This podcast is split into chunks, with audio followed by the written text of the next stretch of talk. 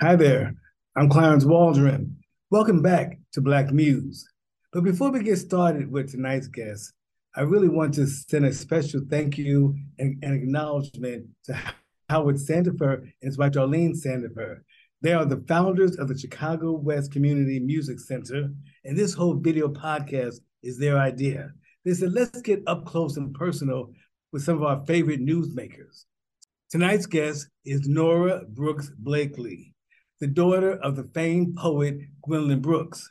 Gwendolyn Brooks was the first Black person ever to be awarded the Pulitzer Prize. Her career was outstanding. She received more than seventy honorary degrees.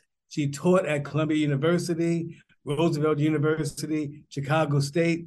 Oh my God, there are so many buildings named after her as well. But listen, I'm gonna stop and let Nora tell her mother's story.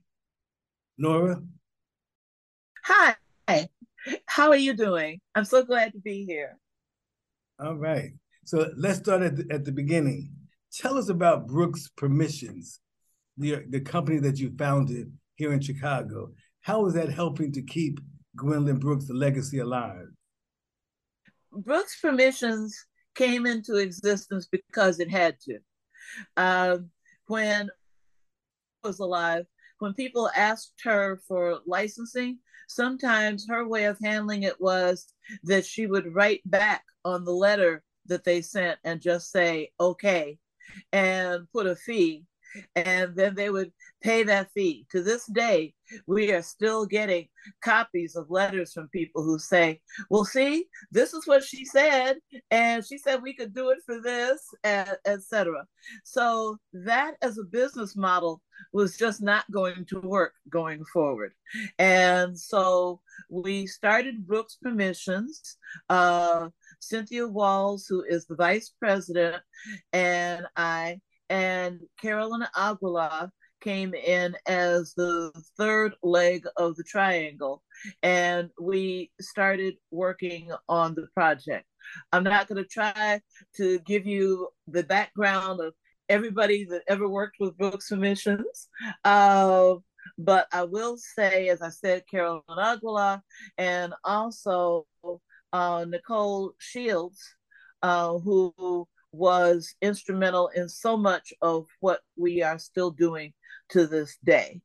So uh, we started basically as a licensing company, because fundamentally people, most people don't understand about licensing. They think if they see a nice, pretty quote in a book or a page or whatever, that they could just go ahead and uh, take that line, take that phrase or page or poem and Uh, use it for something that they wanted to use it for. And some people are shocked, shocked, I tell you, to realize that no, there's intellectual property. If somebody created something, you need to get permission from them or whoever the owner of the copyright might be before you just go all wiggly-womp using it in anything that you choose. So that's how we started. And then we expanded and started doing other things, not just to uh, license her work, but to promote her work, to promote the legacy. For a period of time, we had Aurora Performance Group, which was a group of incredible actors and singers who would go around and do performances of poems of mamas that we had set to music. Uh, and also weave in storyline using some of her poetry, and we had different scenarios in which that happened. Uh, we have um, in uh, on the centennial in uh, two thousand seventeen, which is already six years ago, which seems amazing. Uh, we created a book and published it, and called Seasons, a Gwendolyn Brooks Experience. Oh. And that book is available on uh, on our website, Gwendolyn Brooks dot net. And one of the things that I'm excited about is that the illustrator uh, and designer of the cover uh, used a an, an image that my uncle, Raymond Brooks, my mother's younger brother, and so that's the image he drew of wow. Mama and gave it to her. Yeah. Yeah, a long time ago, many, many decades ago. And uh, and so she used that image. And since it's seasons, then all of the seasons are reflected in my mother's okay. face. Okay. You know. And the last thing I would share about Brooks Permissions is that this is the seventieth anniversary of her one novel, Maud Martha. And so this fall, we will be doing a special uh, program uh, on, uh, on celebrating celebrating Maud Martha. Wow, that's, that's a lot, yeah. I know, that may be more than you ever needed to know about Brooks Permissions. All right, all right, well, that's good. That's there good. It is. There it is, there it is. So moving along here, this is the uh, Black Muse podcast. Um, looking back, how did your mother and your father as well, because he was a very well-known poet, Henry Blakely, how did they inspire you? That's a tough question. Yeah, and so in so many different ways. Um, on a professional level, I would say that, um, first of all, uh, Mama was a meticulous writer. And so when you read her work, every capital letter in the middle of a line, every period, every dash is something that she intended to be there. And each preposition uh, is there because it was supposed to be there. And uh, which makes me a little crazy sometimes when people just kind of like, um, improvise, you know, not just my mother's work, but other people's work. It's like writers spend so much time trying to get this right that uh, you need to respect what was actually written on the page, tapped into the computer, whatever. Um, she was at a time where this was not that, it didn't happen that often.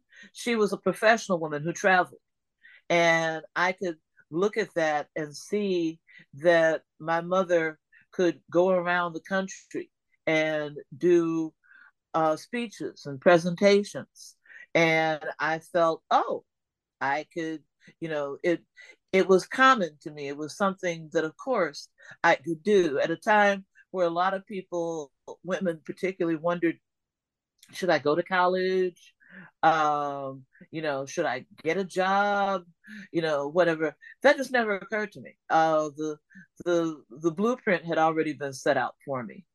Um, mm-hmm. My father is definitely, he was the uh, entrepreneur and uh, the person that inspired me to take risks when I decided I didn't want to teach full time anymore. Um, although we are all teachers in some form or, or another, I had that background that he had started his own businesses, you know, and stuff. And I could, I could look at that and go, oh, okay, that's a possibility. You don't have to take a job and have that job for seven hundred more years. Moving on, your mother became the very first Black person to win the Pulitzer Prize back in nineteen fifty for the book Annie Allen. I know that had to be an exciting moment for her. I want you to speak to that. And also I'm gonna ask you about the fact that the day she heard the news that she won the Pulitzer Prize, the lights were cut off. And she talked about that. Can you respond to that? It's so amazing. Yes. Um, as I understand it, because nineteen fifty was before I was born, not that much, but before I was born, um, this, and she talks about this in um, in an interview that she gave, which is, I don't remember the actual name of the interview. Uh, oh, it was when she was the uh, the poetry consultant at the Library of Congress, And it was just before they turned it into being the poet, the National Poet Laureate. So uh, she uh, talks about that whole experience in that in that interview, and, and she was thrilled uh, because uh, this was her second book. I mean, there were no expectations of a Pulitzer. Uh, I'm sure you've heard that phrase about if you can see it, you can be it. Well, there was no one to see. There was no one before her that had uh, no Black person that had achieved this. And so now she is the person that others can see and say, oh, I can, I can be that too. But um, I think that one of the things that makes uh, my mother's writing so authentic, although I'm getting really tired of that word, uh, is because she lived so many of the experiences that she talked about. She wasn't living in a penthouse on the eighty-fourth floor or something. Uh, she was living in a little house that cost eight thousand dollars to buy. And a couple of times we almost lost that house uh, because of just not having the money. And at this point, they didn't have the money for the electric bill. And so uh, the lights were off. And so when people talked about coming over to interview her and everything, she was like, okay, come on. But she didn't know what was going to happen. And okay. She said, you know, she was as amazed as they were uh, when the lights came on, uh, when they plugged the cameras and stuff and uh, and stuff in. And to this day, there have been all kinds of specu- there's been all kinds of speculation about how that happened. Who knew? Somebody who said something to somebody. Uh, but it, to my knowledge, there is no definitive answer about that. It's just that we're going to take it as a miracle. The lights came on and they were able to interview her and, you know, and and all of that. But those are the experiences that uh that that, that she lived. Right. So yes. Okay. What are your favorite books by your mother that you that you've enjoyed reading?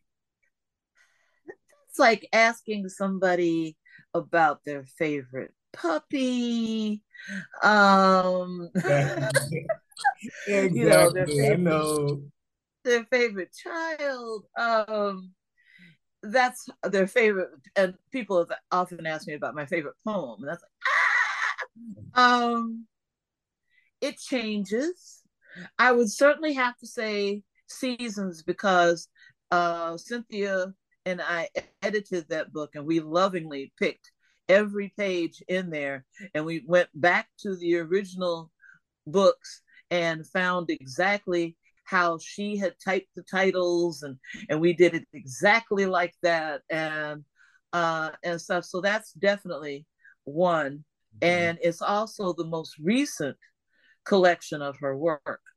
Uh, Blacks, because it's the most comprehensive collection of her work. Um,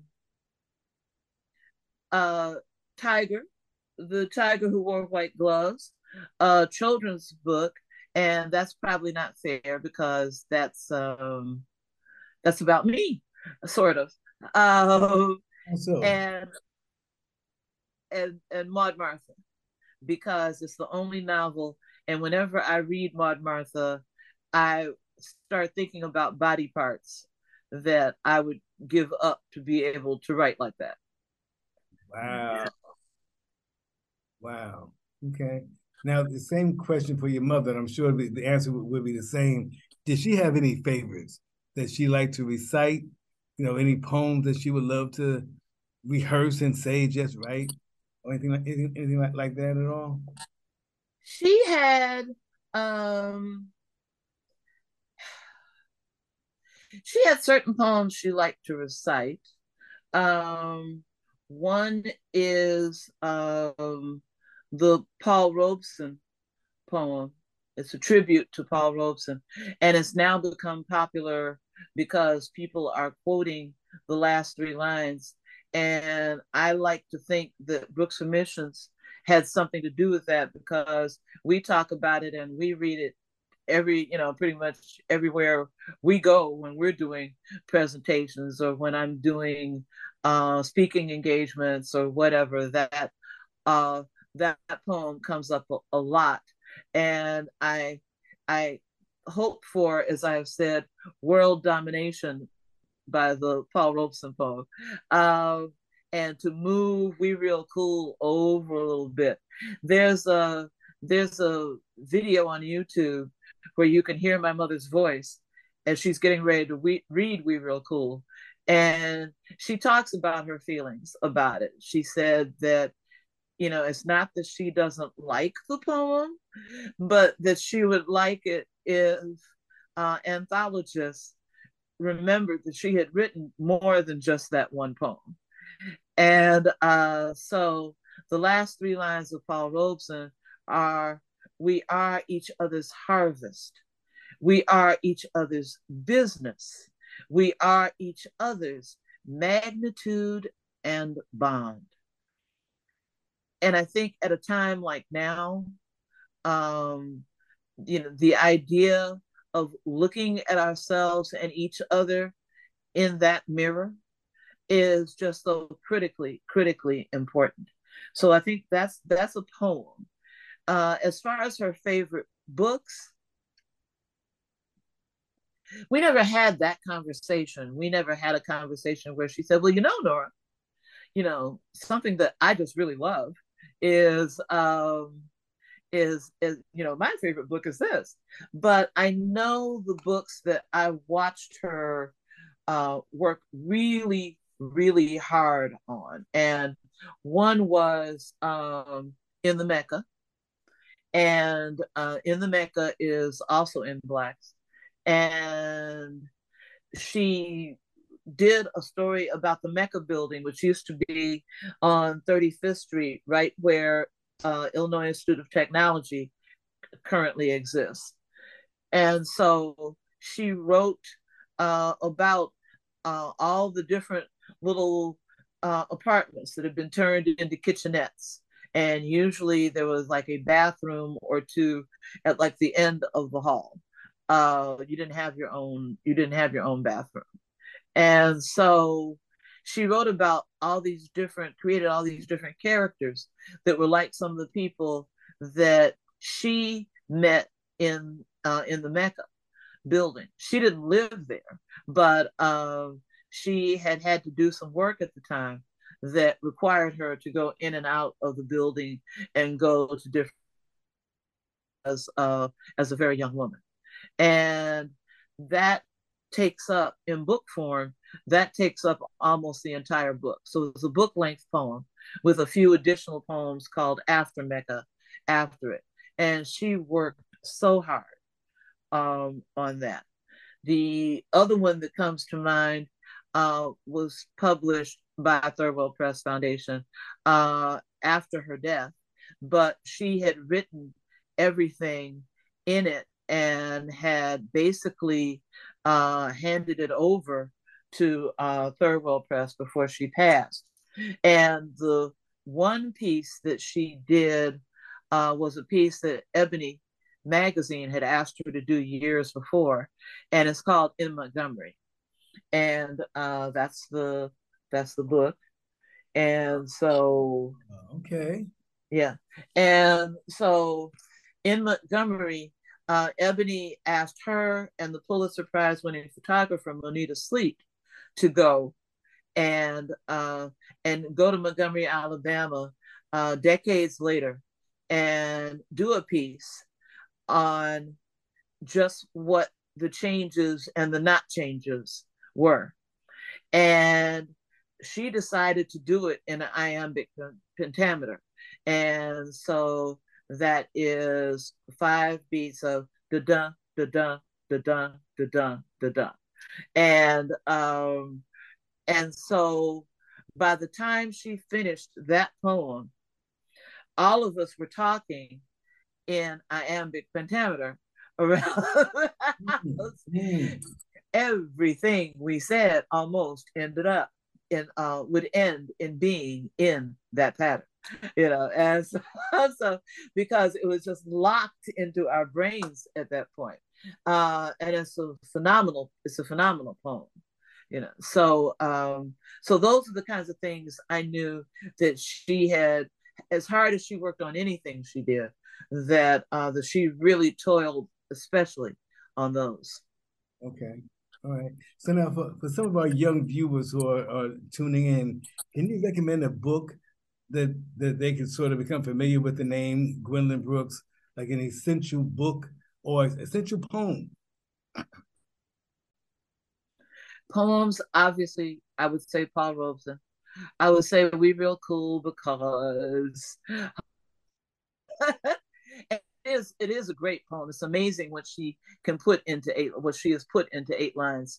Um, but so I would say that um, as a uh, as a book, I would probably say one of the books I would probably say, and I'm not just tooting my own horn about this, um, is is Seasons, because we also illustrated it, but we didn't illustrate it like a children's book because it's not. Um, but but the artist who did the cover, Jan Spivey Gilchrist, who is yes. an award-winning, yes. yeah, international known artist, uh, did different illustrations within it, and they're not on every page, and some are small and some uh, take over the page, but we uh, designed the book to be for anywhere from about ages twelve through adult. So we wanted young, older young people to be able to read it, and we wanted it to be accessible to them, and also accessible to people who don't just immediately go, I know what I want to do today. I want to read a book of poetry. So uh, we wanted it to be accessible to people who weren't always the, the standard poetry lovers, but as well. So I would say that, and also, hmm, a couple of pieces uh, so that you get a particular understanding of of the the process, the path that she took, would be like Chicago Defender Sends a Man to Little Rock uh, and Kitchenette Building, because both of those are from her earlier, much earlier works, and uh, when she was still rhyming. And in the sixties, she changed and said that she didn't think it was a rhyme time. And she, to all intents and purposes, every once in a while you'll see a little rhyme that pops up someplace, but fundamentally she stopped writing, uh, rhyming. And last but not least, I like her poem Jane Adams, because it's about Jane Adams, but it's also, to me, an accidental autobiography of her. There's a line in there uh, that says, I will tell you, uh, something that uh, giants, I'm paraphrasing, giants wouldn't want you to know. Giants look in mirrors and see almost nothing at all. And um, and I, I, I think it's just an incredible poem. So those are a few, you know. Okay, cool. Now you're an accomplished writer and playwright yourself, and you founded Chicago Chips Theater Company. Um, Do you miss it today that it's no longer there after twenty-nine years? You sort of miss the whole theater world like that? Well, we kind of, Brooks Permissions keeps sticking its toe in the theater, in the theater waters from, from time to time. Uh, and there's a play about Mama that I wrote um, uh, for Chocolate Chips Theater Company that I at some point want to uh, to to bring back. It's called A Day in Bronzeville, and what I did was I wrote a story about these people. This I wrote this play about these people living uh, in Bronzeville, starting from six o'clock in the morning and going to six o'clock the next morning. And so we see all the things that happen: people at work, people. Um, you know, uh, kids at school, uh, people uh, in the nighttime, some good, some bad, um, uh, and all of that. But the the dialogue is only lines from my mother's poetry, from my mother's work. There's absolutely not a single word in there that was not included in, uh, so there are phrases that people use to talk to each other. And we also took some of Mama's poems and set them to music. And so it is a play with music. And at some point, I do want to do that, um, to, to, to bring that back. Other than that, um, I miss the, it, it was adults performing for, for children. And I started it uh, because uh, when we were going out, before Chocolate Chip started, when we were going out, we would find, um, we would we would uh, have places where we would do shows, um, and the people would, uh, sometimes the teachers would send pictures uh, back that the kids had drawn of a, of uh, this group on stage. And there were all these empty circles, you know, with faces, but if the paper was white, then the faces were white too. And, mm-hmm. um, and so when people asked me why I started Chocolate Chips, it was to color the faces in, to give kids an opportunity to see Black performers at a time that there were not a lot of Black groups for young people. Um, Black performers on stage telling stories about uh, historical things like Which West is Which, which looks at the cowboys and settlers uh, in the in the Old West, um, to Kingdom of Gold, which looks at uh, a society, uh, a thriller of, of a society uh, in about seventeenth century Africa, just different kinds of pieces that we could do. And one of the pieces uh, was called Moyanda and the Golden Heart. It was a musical. And just a couple of years ago, I took the base story of that and turned it into my first children's book, which is um, that. Yes, yes, yes, yes. And what's amazing about that is that the incredible illustrator, uh, Bryant Smith, um, was our graphic design person for Chips at the time when we did the musical. And this is almost exactly the flyer that he did for the musical. And um, when he asked me what I wanted, I said, I wanted to look like the cover of a children's book. And so he did it. It is. It is. And it's a Kwanzaa origin story. Of uh, we know that the Kwanzaa was actually created by Doctor Karenga in the nineteen sixties, but what if, what if hundreds of years ago, things happened with this young boy who went on a quest that laid the groundwork for the principles that we celebrate now to this day? And that is the premise of Moyanda and the Golden Heart. That sounds good. That sounds yeah. good. Yeah. And it's available on my website, info at flying colors unlimited dot com. It's also available on Amazon. Got it. Got it. All right. Well, we are finally at the end of our conversation. The time went by so quickly. Is there anything else you would like to share? I mean, we're so happy that you're here. We're so happy to talk to you. Really thrilled. Anything else on your mind today? I guess the only other thing that comes to me immediately is that it is that I think that everything we've talked about um, goes back to something that I am now passionate about doing in some of the speeches that I do and stuff. And it's about generational creativity, uh, about how people often talk about generational wealth. But generational creativity is a vital component of that.